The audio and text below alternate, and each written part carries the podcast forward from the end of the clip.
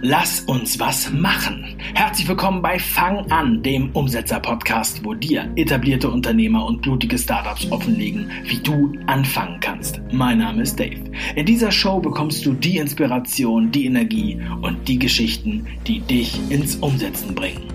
In der heutigen Sendung präsentiere ich dir voller Stolz Manuel Gorassi. Manuel hat ein eigenes soziales Netzwerk erfunden für ein besonderes Umfeld. Ein Umfeld, wo du deine Ideen mit Begeisterung umsetzen kannst. Sein Netzwerk heißt The Think. Was genau dahinter steckt und wie das funktioniert, erzählt er uns am besten gleich selbst. Manuel, herzlich willkommen zur Show!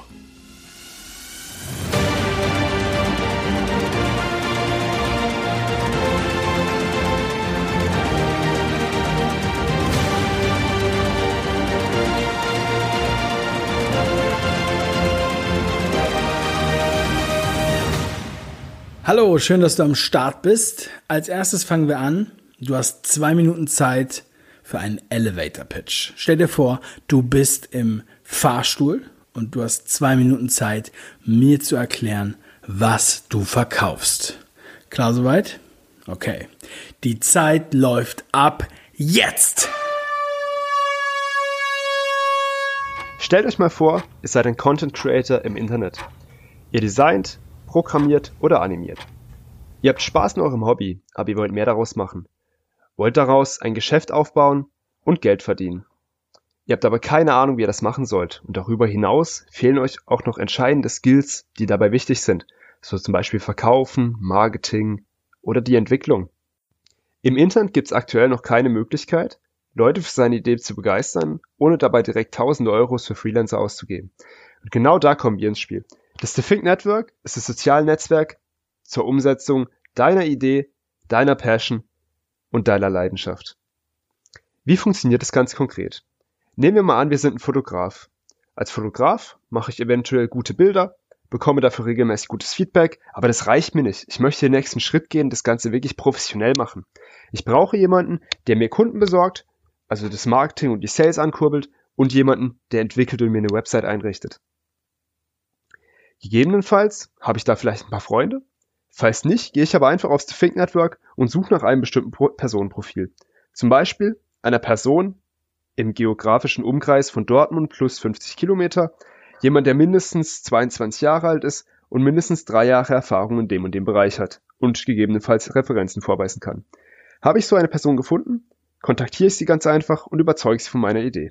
Diese Person steigt dann mit mir ins Boot, pokert also mit mir darauf, dass meine Idee klappt. Wir arbeiten beide daran. Wenn es klappt, gewinnen wir beide. Wenn es nicht klappt, haben wir beide etwas dazugelernt.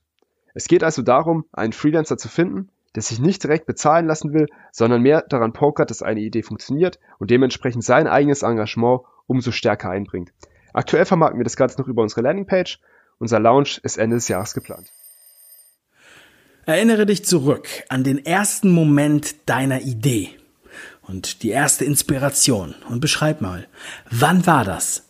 Wo war das? Und mit wem? Also, dazu muss ich ein bisschen länger ausholen. Ähm, wir sind vier Gründer im Team und waren früher alle Content Creator auf YouTube. Ich war davon der Größte. Ich hatte 15.000 Abonnenten. Wir haben alle Gaming-Content gemacht, also praktisch äh, Videospiele gespielt und diese kommentiert. Ähm, und da war es eben so, dass man die beste Reichweite und die besten Interaktionsraten immer dann erhalten hat, wenn man etwas Interaktives und etwas mit anderen gemacht hat. Also haben wir gemeinsame Projekte machen wollen. Serverprojekte nannten wir das. Sprich, wir hatten einen Spielserver, wo wir gemeinsam spielen konnten und uns gegenseitig verarschen, gegenseitig etwas bauen, ähm, bekämpfen konnten und so weiter. Ähm, so lief das damals eben ab. Wir wollten im Prinzip so ein gemeinsames Projekt machen und dabei ist uns aufgefallen, dass es extrem schwer ist, Leute zu finden, die die entscheidenden Key Skills dafür übernehmen. Wir haben ewig gebraucht, um guten Programmierer für so einen Server zu haben und für die ganzen Modifikationen, Plugins und so weiter. Wir haben ewig gebraucht, um entsprechende Animator und Designer zu haben. Ähm, und da ist die Idee entstanden, das Ganze The Think Network, so wie wir es heute haben oder heute entwickeln oder auch auf, unserer, auf unserer Landingpage schon einsehbar ist, ähm, damals ist eben die erste Idee entstanden, das Ganze so anzugehen, wie wir es jetzt endlich angehen. Sprich, eine Plattform, auf der ich für meine Projekte Leute suchen kann, die die Skills, die ich selber nicht habe, übernehmen. Ähm, ich muss zugeben, ich bin erst später dazu gekommen. Die erste Idee war rund äh, Anfang 2015. Ähm, ich bin letztendlich zum äh, Team dazugestoßen Mitte 2017, äh, wobei in der Phase, bevor ich letztendlich da war, war nie geplant, das Ganze wirklich als Startup, als richtiges Unternehmen anzugehen, sondern mehr als lockeres Forum. Äh, wir haben aber gesagt, okay, komm, wenn, dann richtig. Und ja, deshalb sind wir jetzt heute da, wo wir letztendlich sind, beziehungsweise verfolgen den Plan, den wir jetzt endlich gemacht haben, aufgrund dieser Tatsache. Das ist die Story dazu, genau. Wenn du dich so umschaust, was denkst du, warum bleiben die meisten Ideen einfach auf der Strecke? Das ist eine sehr gute Frage und ich glaube, dafür gibt es mehrere Gründe. Ähm, es gab auch bei uns Phasen, wo wir gesagt haben, okay, oder wo ich gesagt habe, okay, warum mache ich das Ganze eigentlich? Ähm, liegt meiner Ansicht nach großteils daran, wenn man den Glauben an sich selber verliert, beziehungsweise wenn man mit einzelnen Rückschlägen nicht gut genug umgehen kann. Ähm, ich bekomme es beispielsweise oft mit, dass jemand schlechtes Feedback bekommt, jemand äh, nicht direkt das Ziel erreicht, was er sich vorgenommen, was er sich vorgenommen hat und äh, deshalb direkt die ganze Motivation daran verliert. Aber eigentlich muss es doch gerade andersrum sein. Sprich, wenn ich einen Rückschlag habe und halt mal am Boden bin, wie man so schnell sagt, ähm, dann muss ich wieder aufstehen, muss ich wieder Vollgas geben. Und das ist was, das haben viele Leute nicht. Das verstehen viele Leute nicht ganz, beziehungsweise zu viele denken einfach, sie werden, wenn sie ein Startup gründen, sofort reich, obwohl es gerade bei einem Startup eben nicht der Fall ist, sondern eben erstmal ein paar Monate oder Jahre arm ist. Ähm, ich hatte auch mal eine andere Idee, beziehungsweise verfolge das aktuell auch noch, habe eine Social Media Marketing Agentur. Ich weiß, das machen aktuell auch ganz viele von diesen ganzen Online-Marktern und so weiter. Bin da aber unabhängig davon dran äh, drauf aufmerksam geworden ich hatte ja früher meinen YouTube-Kanal, wie ich schon gesagt habe, ähm, habe daraus eben sehr viel, sehr viel Knowledge über Social Media äh, erlangt, auch dass ich, da ich dadurch ja schon Geld verdient habe und mit einem Partnermanagement und sowas in Kontakt stand.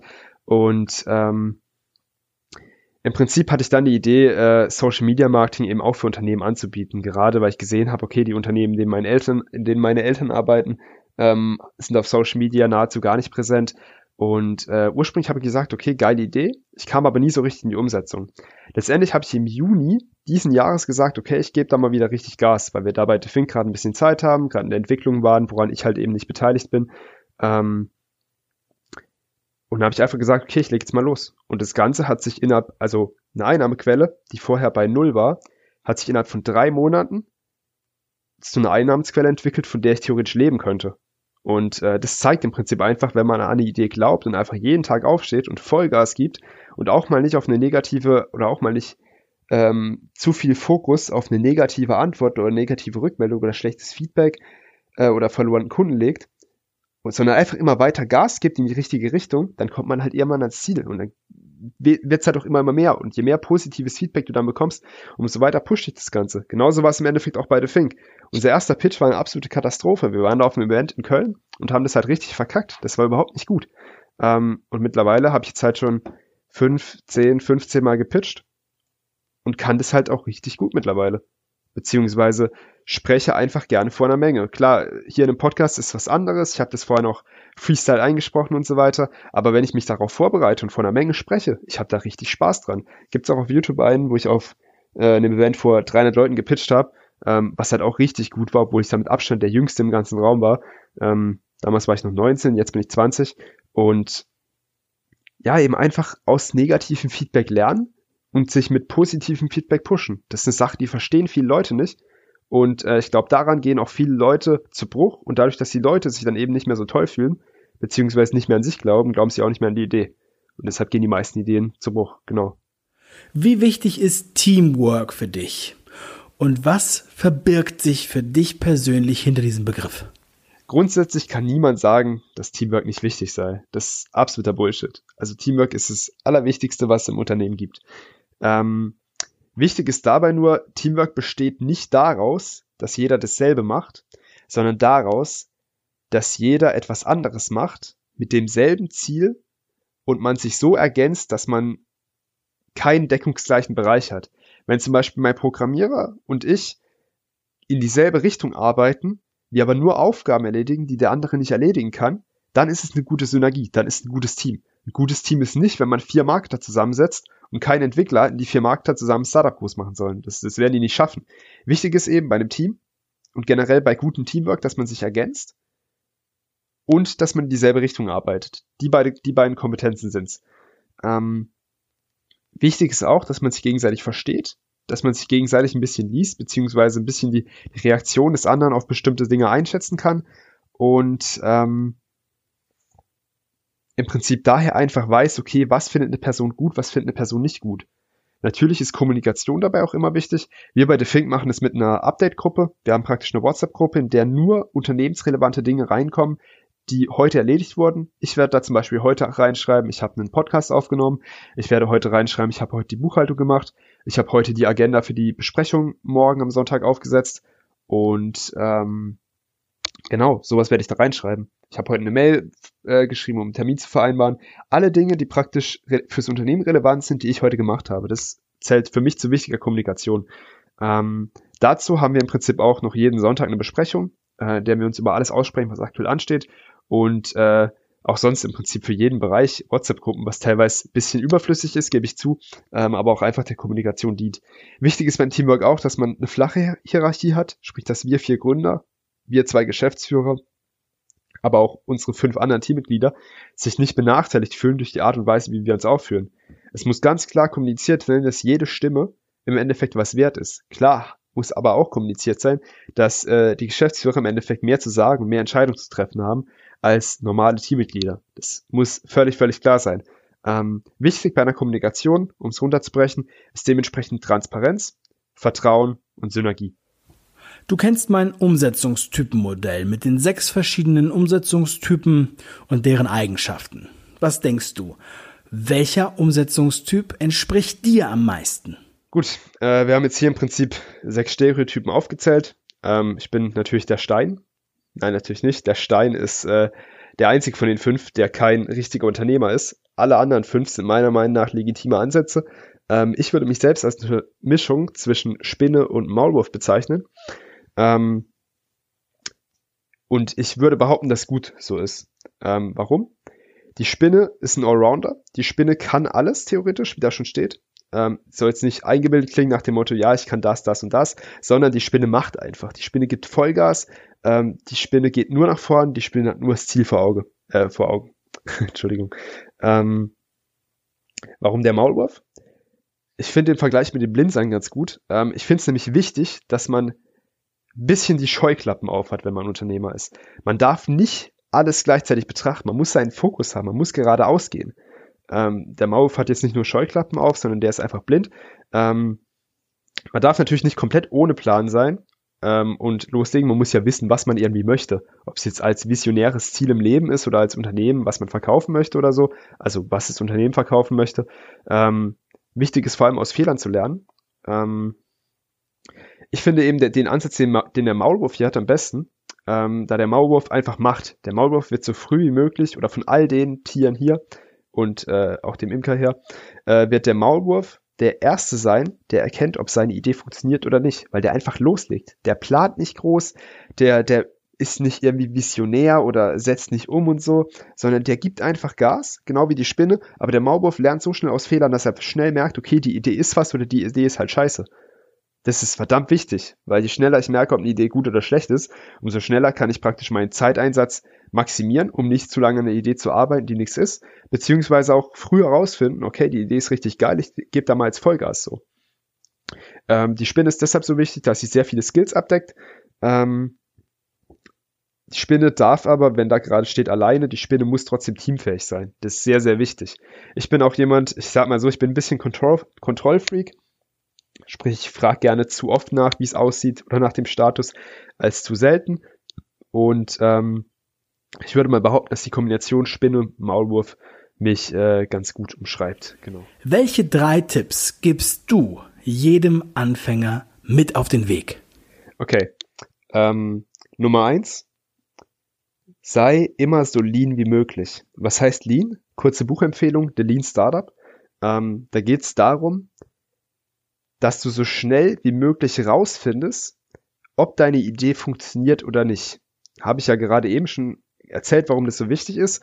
Ähm, da geht es im Prinzip einfach darum, was ist der einzige nächste Schritt, der mich in Richtung meines, meines Zieles führt.